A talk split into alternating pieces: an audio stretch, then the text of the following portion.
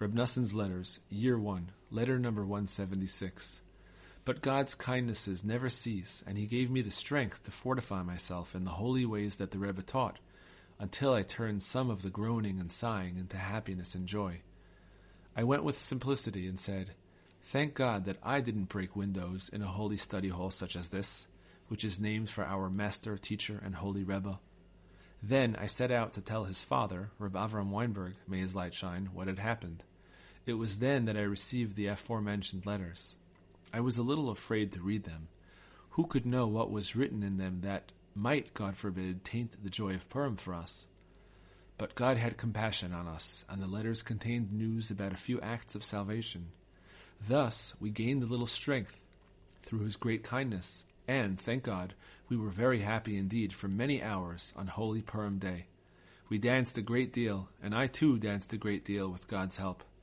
Our joy on Purim now is something altogether new, and is a real show of God's salvation for us. That evening we went to the authorities, and, as you can understand yourself, Reb Naftali, may his light shine, and I waited there to speak with them. I have written this account so that you will have a record, and will be able to relate to future generations everything that happened to us this winter, and especially these days of Purim. No doubt it is all for the best. I was all set to travel home today or tomorrow, but because of the breach that they made in our study hall, I am forced to stay on here a few more days. It looks as if I will be here until after Shabbat. Be sure, therefore, to write me by post and tell me everything new that has happened since you wrote that last letter.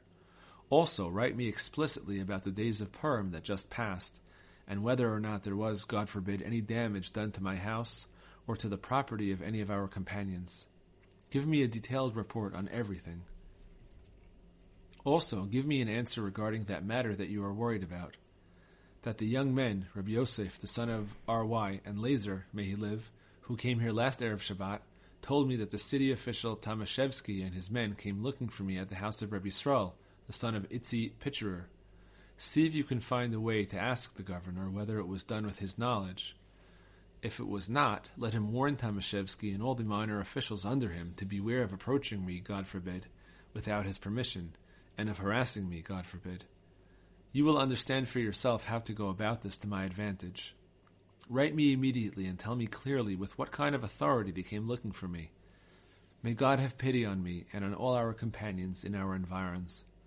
May He rescue us soon from all of our troubles, and may He speedily bring down our enemies beneath us. May I soon be able to return home safely, at the very least after Shabbat. May we merit having our study hall stand on its site and finishing the building completely this year.